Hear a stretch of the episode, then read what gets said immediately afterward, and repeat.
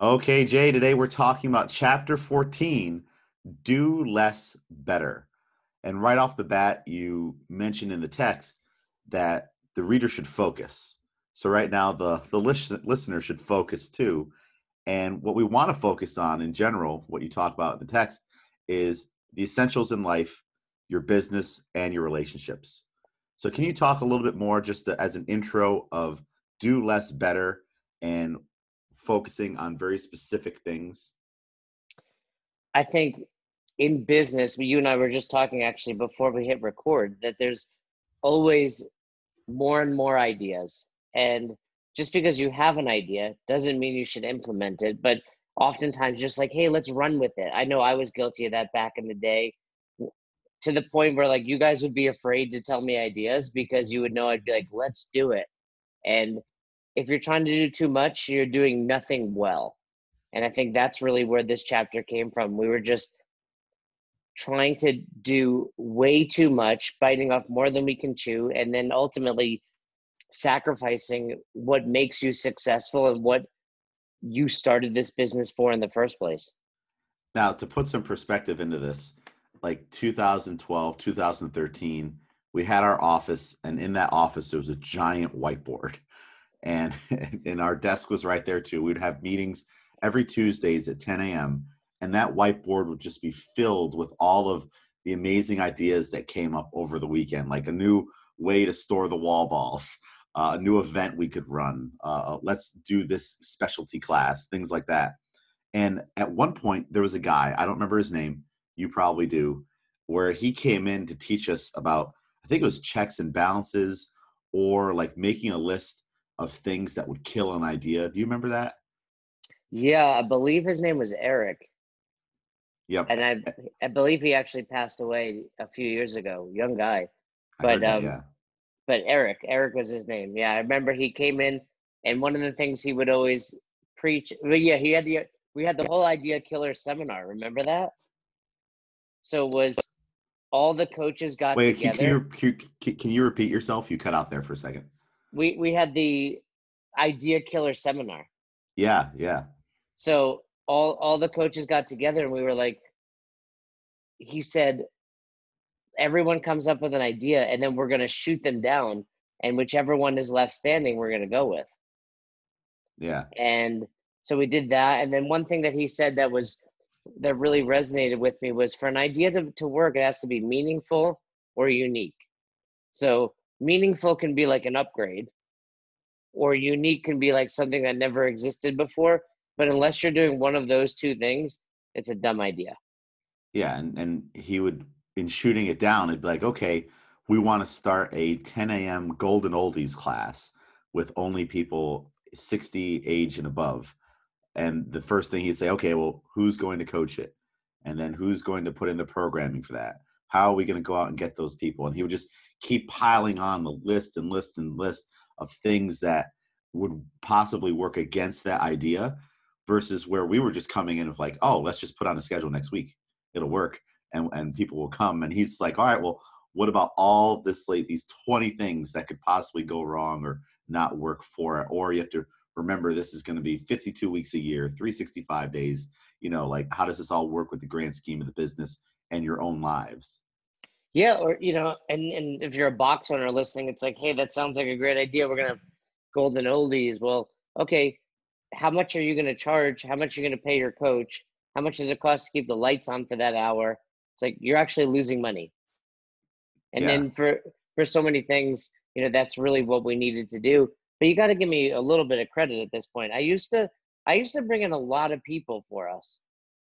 Yeah, it, we we would get all the new it the great thing was we had so many people joining the gym and everyone had such unique well they still do but they had so such unique backgrounds and experiences. And like this is what eric used to do. This was his profession was uh help going into businesses and helping them develop their strategies and plans and and the, with these little uh, kill lists on what we could you know what could shoot down an idea. Yeah i mean he you know he would come in we'd have we have Sasha who led meetings. We had plenty of other people, you know, doctors and chiropractors and massage therapists. So I would always do my best to try to take the people that had unique jobs and and we're passionate about them and see what we can do to implement them into the ecosphere. I was I was always very proud of creating that kind of bubble within Albany CrossFit where people's businesses could thrive just amongst the members. You know, and Dr. B was a great example who was a chiropractor, you know, she had 50 members of her chiropractic business that were CrossFit members or a massage therapist that always try to push people to there, or even in this situation with Eric, you know, try to use him and and and show off his skills. Yeah, and I think it's uh that that's a really cool thing to do as a gym, you know, like well, as a community, because CrossFit's more than just a gym, is uh celebrate your members and what they're capable of. Because you have 12 people in a class, well, that's 12 very talented people with all these different skills. I mean, look at he's probably listening right now, Josh. You know, he does uh, audio work and he's doing the audio book. Everyone's listening to his sweet, tender voice, and he's going to edit this together. So, like, he's a very talented individual that no one else in the gym could probably do what he does. So, it's cool that people know about it. Yeah, I mean, that's just always been me. I always try to keep everybody in this circle. And I think when it goes to CrossFit, you know the people that do CrossFit and, and show up every day are a unique breed, so they tend to be successful by themselves. So it's nice to always support them. Yeah. Now let's let's go back in time to 2007 though, where the gym schedule was kind of morphed around your personal life and you were putting your focus into still teaching other classes outside of CrossFit and outside of Albany CrossFit and it was taking away focus from Albany CrossFit. So the schedule is all over the place. Monday, you'd have a 5 a.m., uh, a noon, and a 3 p.m. Tuesday, you'd have uh, 8 a.m., a 4 p.m., and an 8:30 uh, p.m. Like there was all over the place based on where when you could come in, and everyone else had to adapt to that schedule. Can you talk about that time and how it affected the membership and the business and yourself? Yeah, well, when when I when I started the gym, like I've talked about, I had some other obligations, and you know, I, the gym was in the core club, and most of my obligations were in the core club. So I was always around, but it was whether or not I can coach a set schedule. And I also was committed to some other classes where I was on like a semester basis for the town, so I couldn't just quit that. So the first three months or so, I know I've talked about going all in and and I really did. You know, I put everything into it financially. I, you know, for the most part, got rid of all my clients, but I still had a handful of obligations that were kind of slowing down. But in the meantime, I still had them.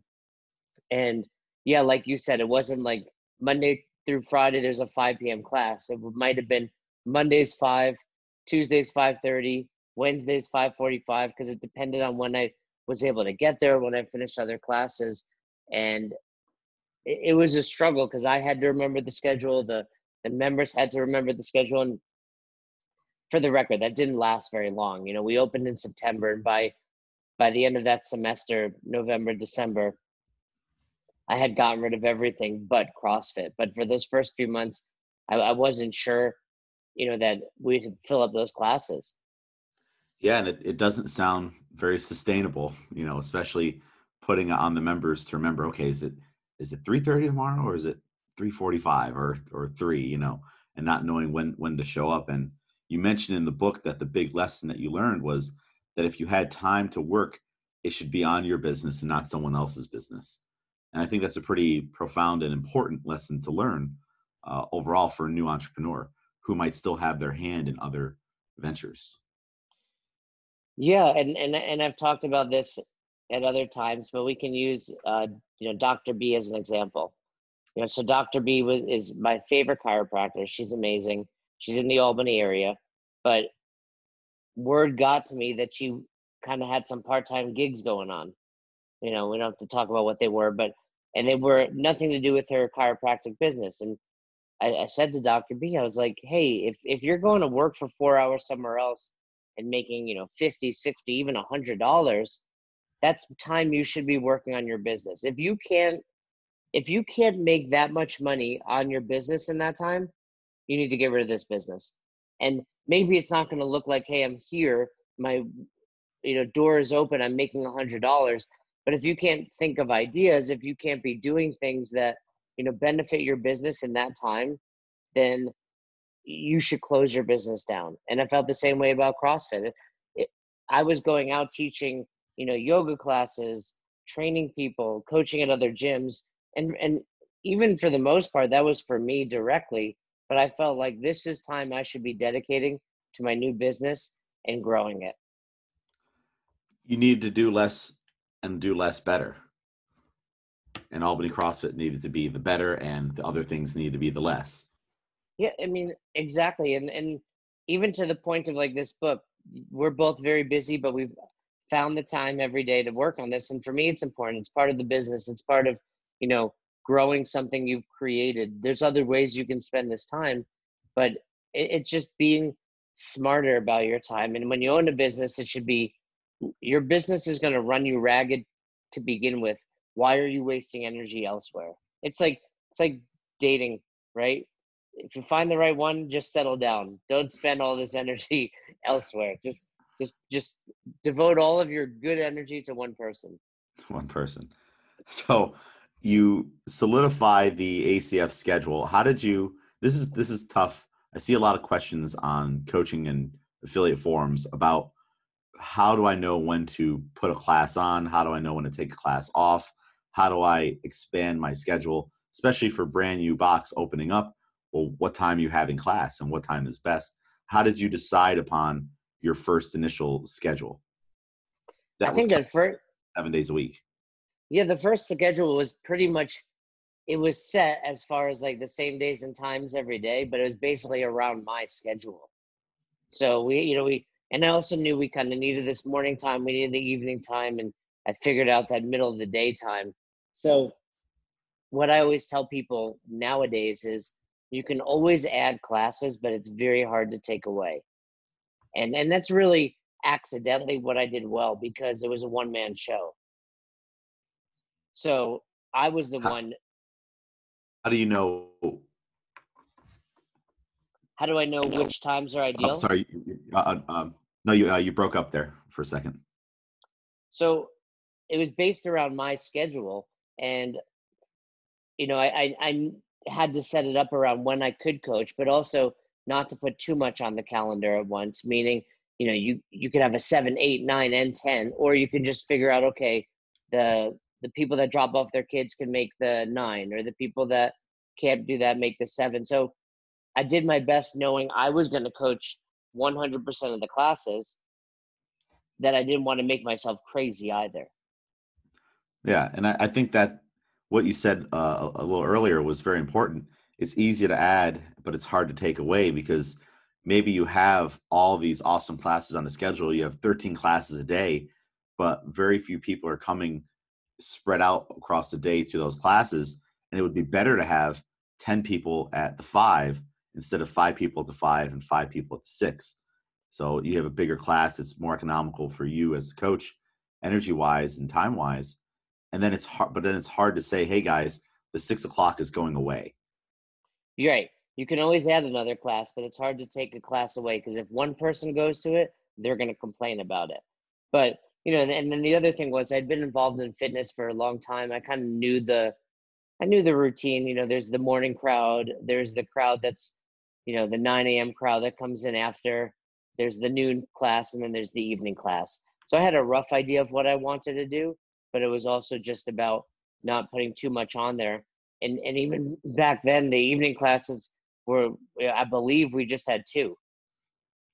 And this is so you had the background of teaching group exercise. Was this anything that crossfit themselves gave advice on? They're like hey classes should be an hour in length. Uh, you should have you know one in the morning one in the afternoon. You know like how did they how did they help with this if at all i don't remember any direct help i think you know, it was CrossFit was still new, so Coach Glassman wasn't that far removed from doing this himself. So there was probably a handful of journal articles about it, but I think it was kind of just the group class mentality, and and for the most part, that meant an hour class and the typical you know morning, noon, and evening routine for most people. But it wasn't um, there wasn't a, a to do or or a, here's how you do it list. So you have a class on the schedule, and only one person for weeks on end comes to that class. It's Bob. We'll say it's Bob. That's his name. Uh, how do you know it is indeed time to stop offering that class? And then how do you have that conversation with Bob?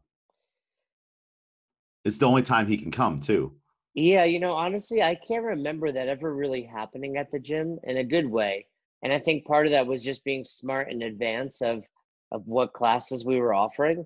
But if I were going to have that, I mean, that goes right back to what we were talking about earlier. It's like, hey, you might think this is a great idea. Bob pays $200 a month and he comes to the 3 p.m. class, which is offered every day, and he's the only one that comes.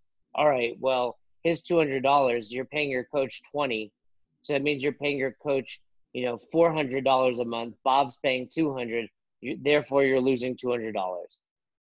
You're, you know, and, you're losing $200 and maybe that coach that's coaching that class has to coach other classes. They would probably do a better job coaching their additional classes with more people having this break at three.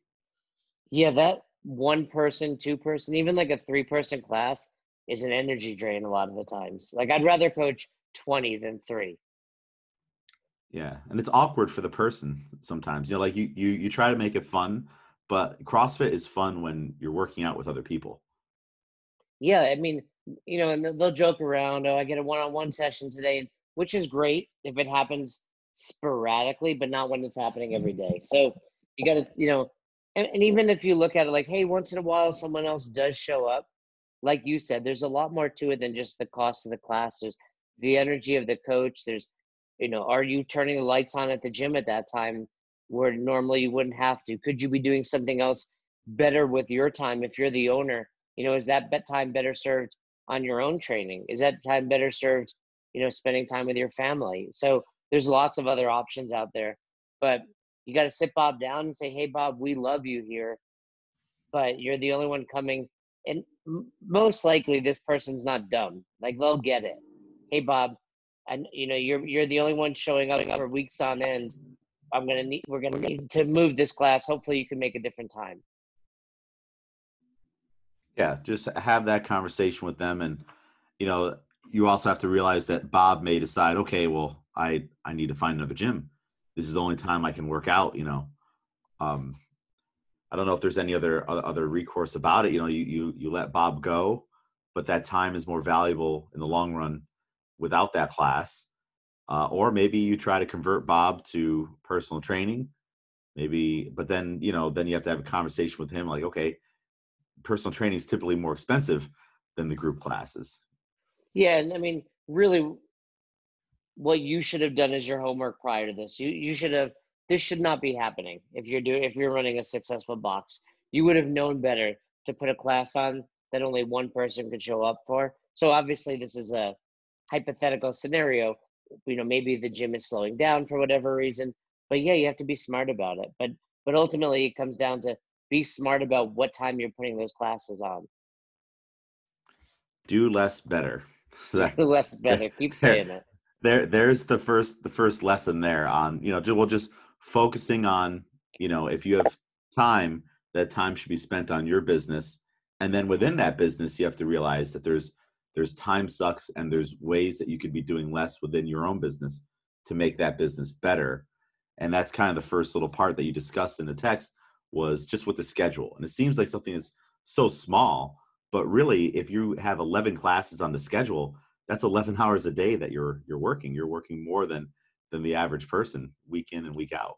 And you know and there even to this day in 2020 there are plenty of boxes where they have just the owner coaching most of the classes or maybe one other coach. We were lucky in that, you know, most days the coaches only coach two, maybe three classes. But but yeah, if you're the only coach on there and you're putting on six, seven, eight, ten classes a day, that's a recipe for disaster. Yeah, you might feel good about it day one, and then day two, it slowly starts to eat away at you. Well, and it's the whole method and and reason we started a CrossFit, right? I had 20 clients and I realized I can work 20 hours or I can work one. Well, it's the same principle here. Why am I trying to make concessions for every single person's schedule? You know, when when I moved here to Boulder, for example, I grab a schedule. I'm like, okay, let's see what fits. I'm not, you know, I'm available at two in the afternoon most days. There's no class at two in the afternoon at most CrossFits, right? So you, you kind of have, so I make an accommodation. All right, I'll go in the morning, I'll get up early, or I'll, you know, change my schedule so I can hit the four. People can make it happen. Yeah, you just have to, to you just have to essentially set the schedule too.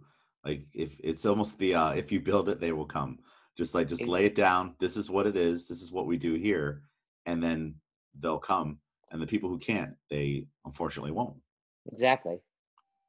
Now the the next topic that you discuss in this do more or do less better chapter is specialty classes because this is where things could definitely get out of control within an affiliate.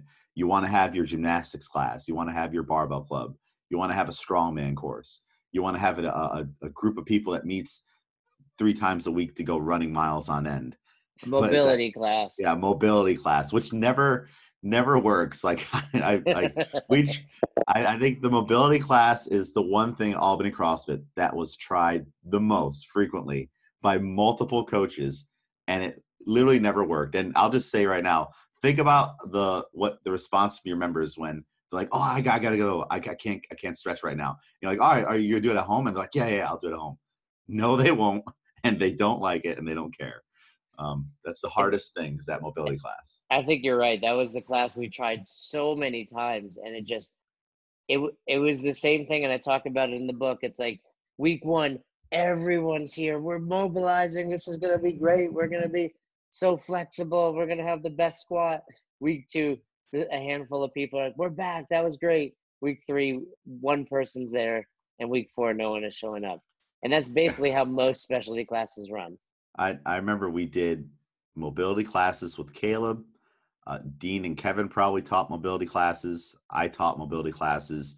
We would bring in outside people. So look, it's like it's not even our coaches. It's this outside expert that's going to lead it once a month we had Carden doing melt. Remember the melt method? Oh yeah, yeah. And and it was always we had uh, uh, uh people doing yoga. It went through so much of. It was it was always like I can see like the the in your eyes like every time a new coach would take over they're like watch me i'm gonna be the guy this yeah. is the time it's gonna work i remember because that's how kevin houston was right kevin would always be like don't worry. I'm the best. I got this. Hold my beer. I'll get this mobility class to work. and then crashed and burned two weeks yeah. later. And and it would happen time and time again with specialty classes. Yeah, and so it's how how do you know when a specialty class might be a right fit for your gym? Because there are some that that do work.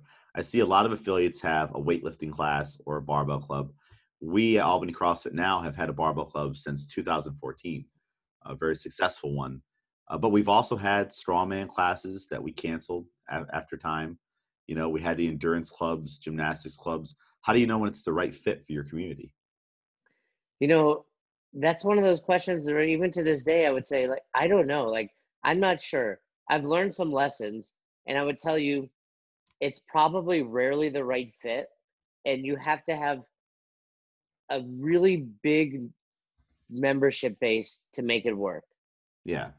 So I think I think that's a big part of it. Like how big is your membership base? And then also, you know, are you doing these specialty classes in lieu of or in addition to regular classes? So, you know, years later I've I've seen boxes that do it well. Like they'll have a kettlebell class and they'll have a dumbbells only class and like you've talked about a barbell club. But I think if you're going to do it right, the foundation is CrossFit. You know, so you're either doing you're either doing these classes in a way that it's a supplement to your foundation or you're drawing in a whole new demographic of people simply for that class. Yeah, and I think you'll find with something like a like a barbell club or a weightlifting class, you're going to get those people who they join they join CrossFit and then they're like, "Oh man, I really don't like CrossFit, but I do love that barbell lifting part.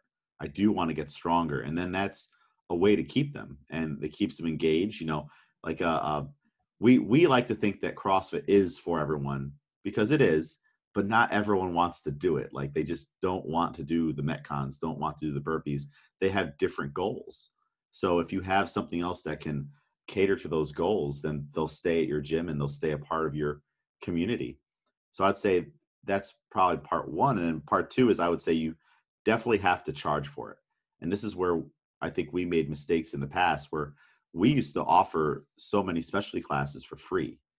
And then that's when we would find we'd have on week one 30 people in the gymnastics class and then it would start to dwindle off because they had no skin in the game they weren't paying for it so they're like okay well gymnastics class next door with caleb will always be there now it's part of the schedule but today i want to do this metcon yeah I, I need more cardio i want to do this all right i do want pull-ups but i want to get my sweat on today so it's like you know like uh, but if you're paying for it you're going to be more likely to come and that's where we found success with our barbell club. It started off as just a free class, just a weightlifting class. We got together once a week. I taught things and we worked on that unit. And then it turned into, after that, when it got popular, hey, we're offering another class. It's going to be a separate membership. Who wants in? And it, it just worked. Well, and I think something else that works well is when you have a barbell class, for example, it's very clear and obvious the progression, the and the the gains that your athletes are making you know, versus mobility or gymnastics sometimes is, you know, we're, we're working on skills or we're working on improving your movement or your mechanics, but it's not measurable. It's not as measurable, I should say. Yeah. Right? Or so it, it doesn't, you don't adapt as quickly. Like after yeah. a squat cycle, you can be like, look, you got stronger and you post a video and everyone's happy.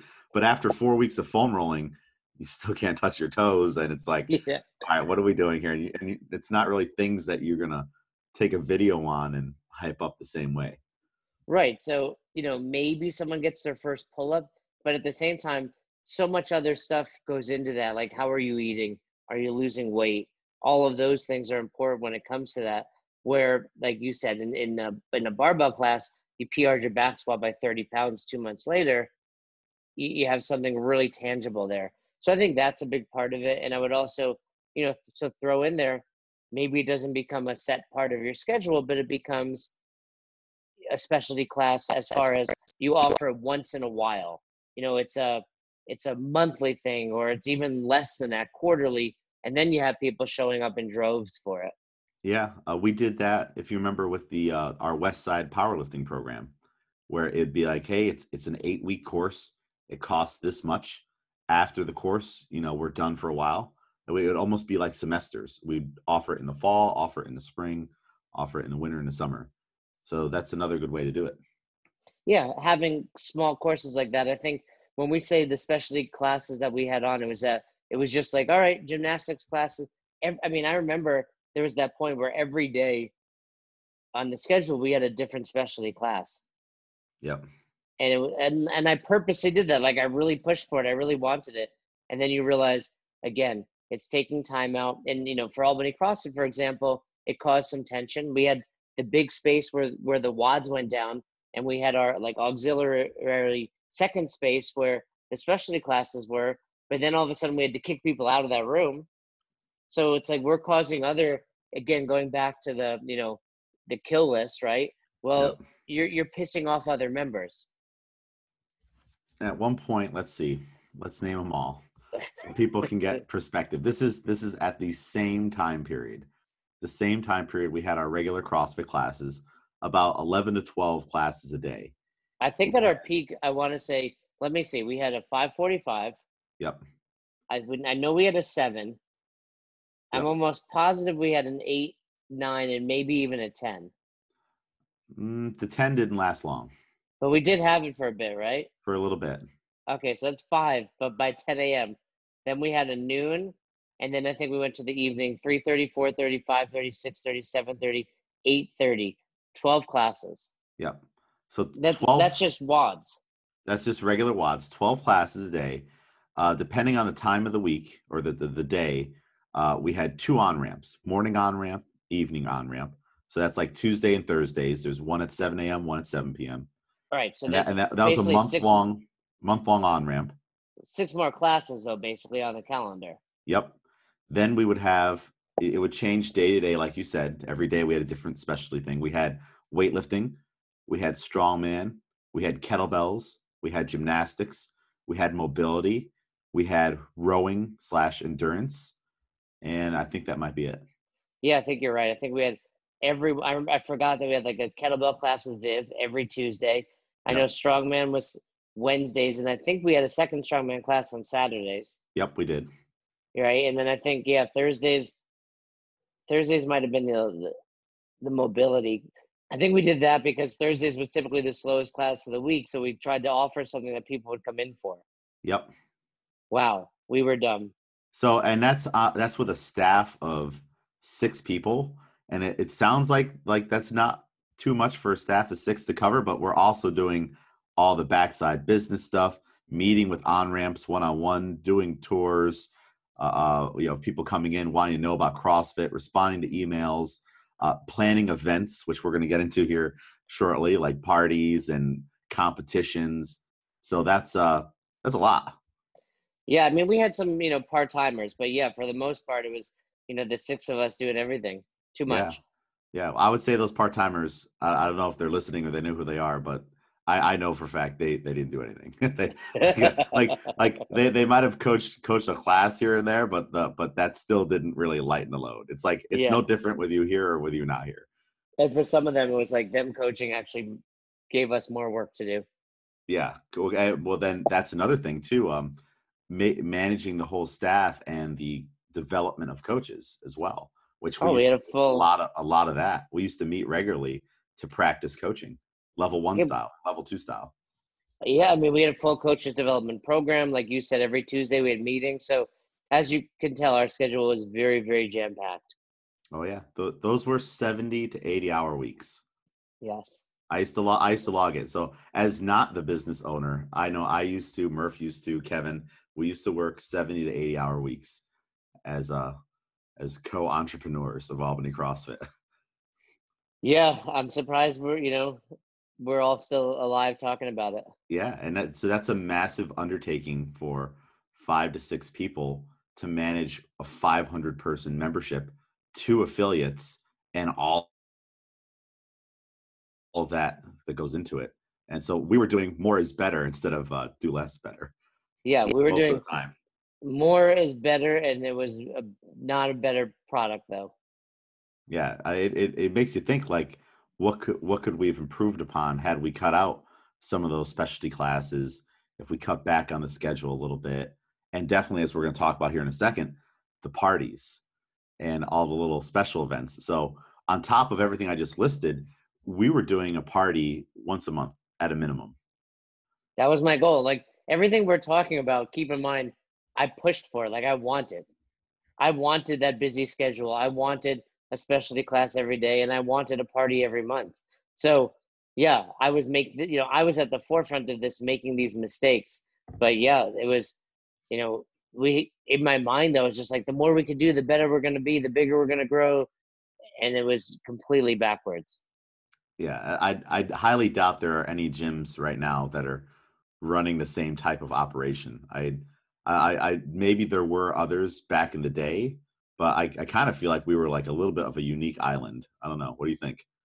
Yeah, I think you know, especially back in this time period, there weren't as many boxes, and there certainly weren't as many successful boxes. It's hard when you're at the top, meaning we were probably one of the biggest boxes in the world as far as membership, as far as size, as far as how long we had been around you start to get arrogant and just think you know everything. Like, hey, what we're doing is working, so more is better. What we're doing is working, so we must be right. But we had no one to really look at and say, well, that's a better idea. Yeah. And it was hard for you guys to dispute me because here we were being successful. And, and if you think about it too, you know, it it's certainly I don't know how much longer that could have gone on in the long term without everyone just completely breaking. But it's also we were at many times, even with a 12 class a day schedule and all those specialty classes, doing more other uh, projects than actually coaching. And there's also that less time available, even though we're all working 80 hours a week. There's less time for you as the business owner to be like, all right, I'm going to take Murph out for a coffee and see how he's doing. Murph's too busy to go out for coffee. even with the boss, and you're too busy to sit down for coffee. So it's like we started all like um we started to do less and less team bonding, if that made sense. And then that's when tempers would flare. There'd be uh, breakdowns and arguments in the at our Tuesday meetings at ten. Well, I mean, really, when you look at it, the only time we then had available for all the head coaches was one to three. Yeah. That was it, right? Because outside of that, one of us was probably coaching or we were busy with with the box. One to three every day was kind of our break time where the the evening people kind of were, were coming in, the morning people had were wrapping up. But it was hard to get everybody together at that point because there was always something going on and and even though that was our time there were no classes like you said we probably had something to do and yeah that was that was it was certainly draining as far as energy but also yeah feeling like you know this camaraderie that we had was was slowly dwindling away we were drifting apart. And we were spread out between uh two boxes too because we had crossfit clifton park. Yeah we you know so that's true. Somebody was already 30 minutes away. Yeah. And i think that we, we would typically make caleb drive down to albany. Uh no, we would do. it was, it was murph. It was oh murph. Murph murph had to drive down to albany. Yeah, Murph, Murph was the one who had to drive down to Albany and would get yelled at if he was late because he had to drive 30 minutes from freaking Clifton Park and there's traffic, you know. So it's like the uh, it was a rough time for all. Uh, but the you know going back to the parties a- and what i noticed was hey these parties were so much fun let's do more and then as we started to offer more like 12 people would be showing up where originally these parties were crazy you know they'd be they would literally run till two three four in the morning everybody's getting drunk you know having a good time working out all, all sorts of fun you know we talked about the, the halloween party so you get the, the spoonful of cinnamon the challenges and then all of a sudden they just became too much kind of like we talked about with specialty classes they just were less important and we we that was something we realized and we kind of turned that ship around. And we we turned it around with just one big party, the the winter for- formal. the the winter formal was my- the the winter formal was my best invention if you will. It was my favorite that was that was my favorite thing that we did at albany crossfit. So yeah you're right we went from having all these parties and then i think this was probably a collaboration of everybody we talked about it and we're like let's just have one huge formal and i think we did have a couple other things we still had like the hope um, fundraisers.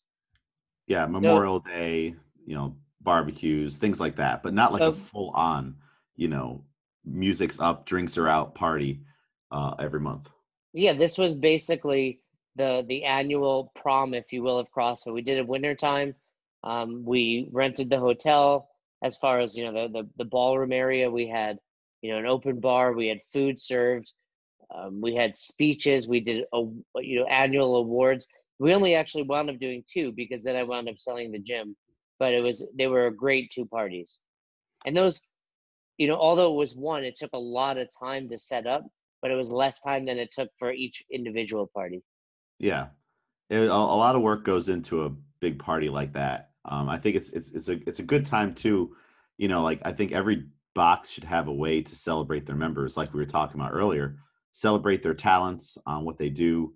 Maybe have a member of the month, but also at the end of the year, like, hey, who's the the athlete of the year? Who's who's done uh, the most PRs, things like that, and then celebrate your coaches too, which we had coaching awards. I think uh, Murph, Viv, Pat, Brett, maybe, maybe not Brett, were inducted into the Hall of Fame. i think brett was. I don't eh, you know i don't think brett made it to the party but i think he would have been inducted had he made it. I think that was it. And i probably got mad at him for not coming so i didn't allow him to get inducted Oh, you know, you know what? I actually, I think the reason I'm thinking of Brett is because we told everyone it was going to be Brett, but it was really Murph, because that was the only way to have Murph off of the scent, because he's the one ordering the the awards and everything. So, so we said we said, oh, Brett's going to be inducted, but really it was Murph. oh that was it the surprise murph The But yeah, surprise, was- yeah. that was one of the coolest things we did the Hall of Fame. And like you said, the Hall of Fame was pretty much all all at that time members that became coaches. And like all the people that you mentioned, and and maybe a handful of other people made it, but we did, like you said, rookie of the year, member of the year. Um, I think we did male and female. yeah it, and, and every coach kind of presented it was like you know like an award show where a different coach would present each award Yeah, that those are definitely cool, and you can get those awards, you know, for a good price at like Crown Awards, and just do something or make them, you know, out of broken piece of equipment. I see people do that, spray That's paint cool. some broken plates and stuff. yeah And, no uh, we did some like serious award i mean they were like 25 no more than that they were probably like 50 bucks a, a pop for some of It these was like awards it was like the Oscars, yeah it was a big deal and then the members got to make a nice little speech and everything. and and we did our best oh you know what else we did some of it was voting Yeah, So you would get there and you would be able to vote for the member of the year, the rookie of the year, right? So yep. A couple of the awards, like- I, rem- I remember trying to eat dinner and calculate the votes at the same time. I, that- I remember, yeah, I remember trying trying to do that at the at the same time, and uh, and uh, you were harassing me while I was trying to to do that. was I getting mad that it wasn't done fast enough? yeah, you were getting like, like you were getting mad on top of all the other things I was trying to do, and I think Joanna attacked you. She came at you, and then you're like, "Oh, I didn't realize Joanna had a bite like that. I'm gonna go away now." Joanna, who never yells, yelled at me. Yeah, I Yeah. can see that. Yeah, Uh, so, but I remember, so the Hall of Fame was something that we all decided on as the coaching staff, but then these other awards, there were nominees.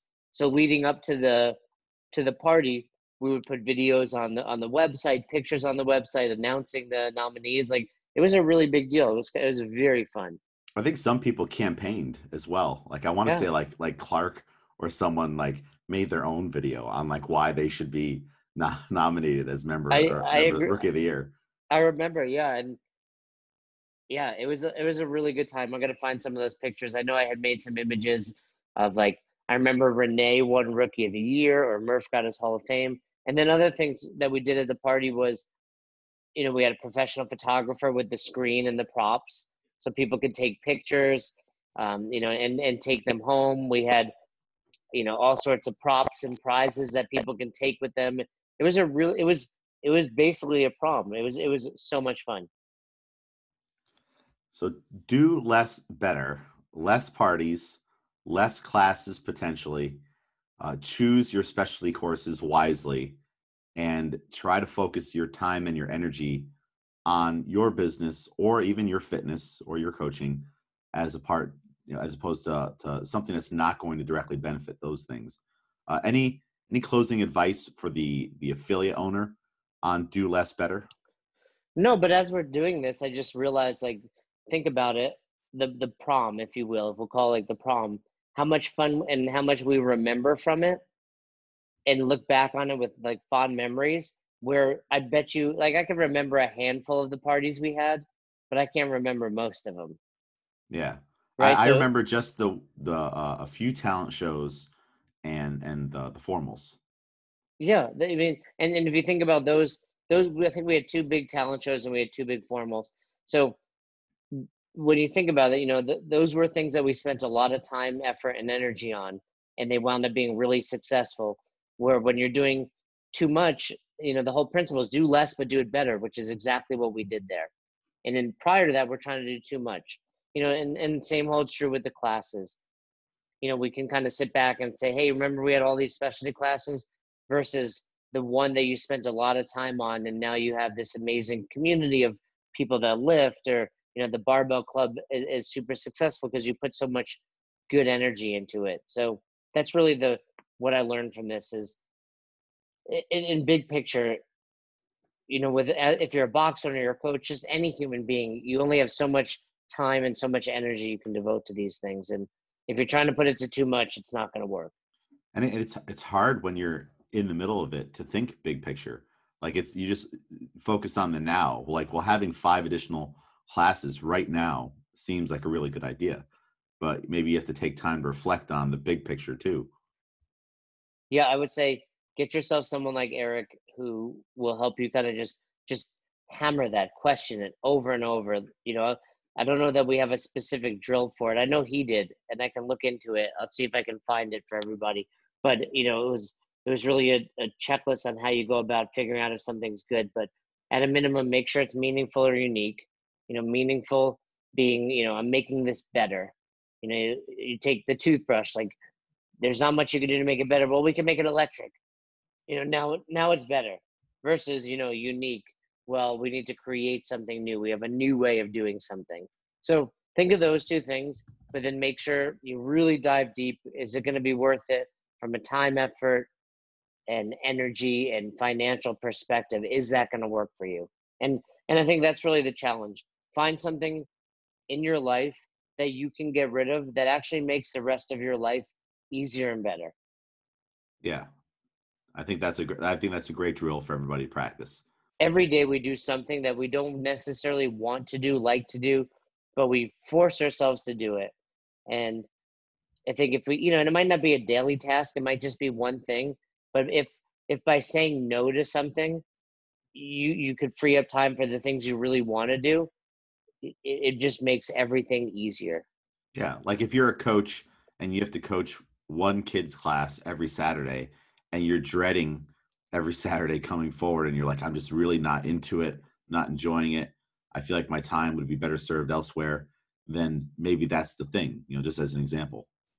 Yeah, because you know we often equate things to like, hey, well, but that's twenty dollars in my pocket, you know, for coaching. Well, if you didn't coach that class, would you have made that twenty dollars elsewhere, or is having, you know, because it's not just an hour. It's like, okay, I had to get up, yeah. I had to go to the gym, I had to, you know, do you have all to this. drive there.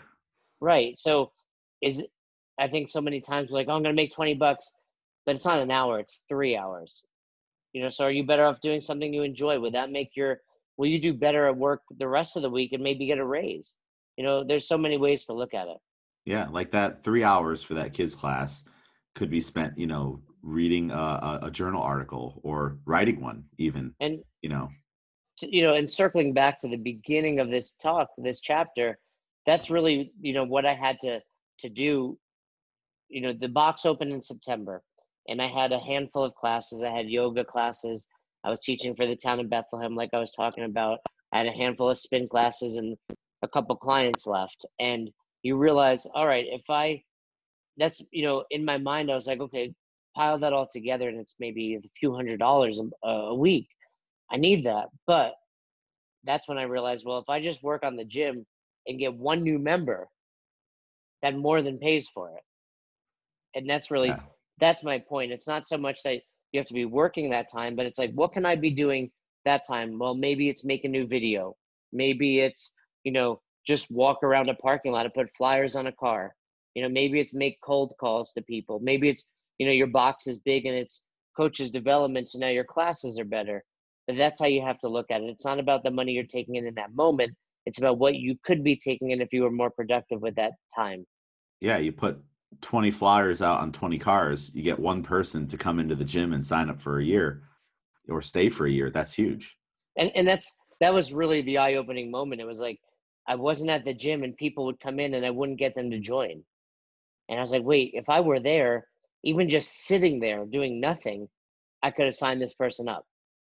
Yeah. And and for sitting there doing nothing, that means I didn't have to expend energy teaching. I didn't have to drive somewhere else.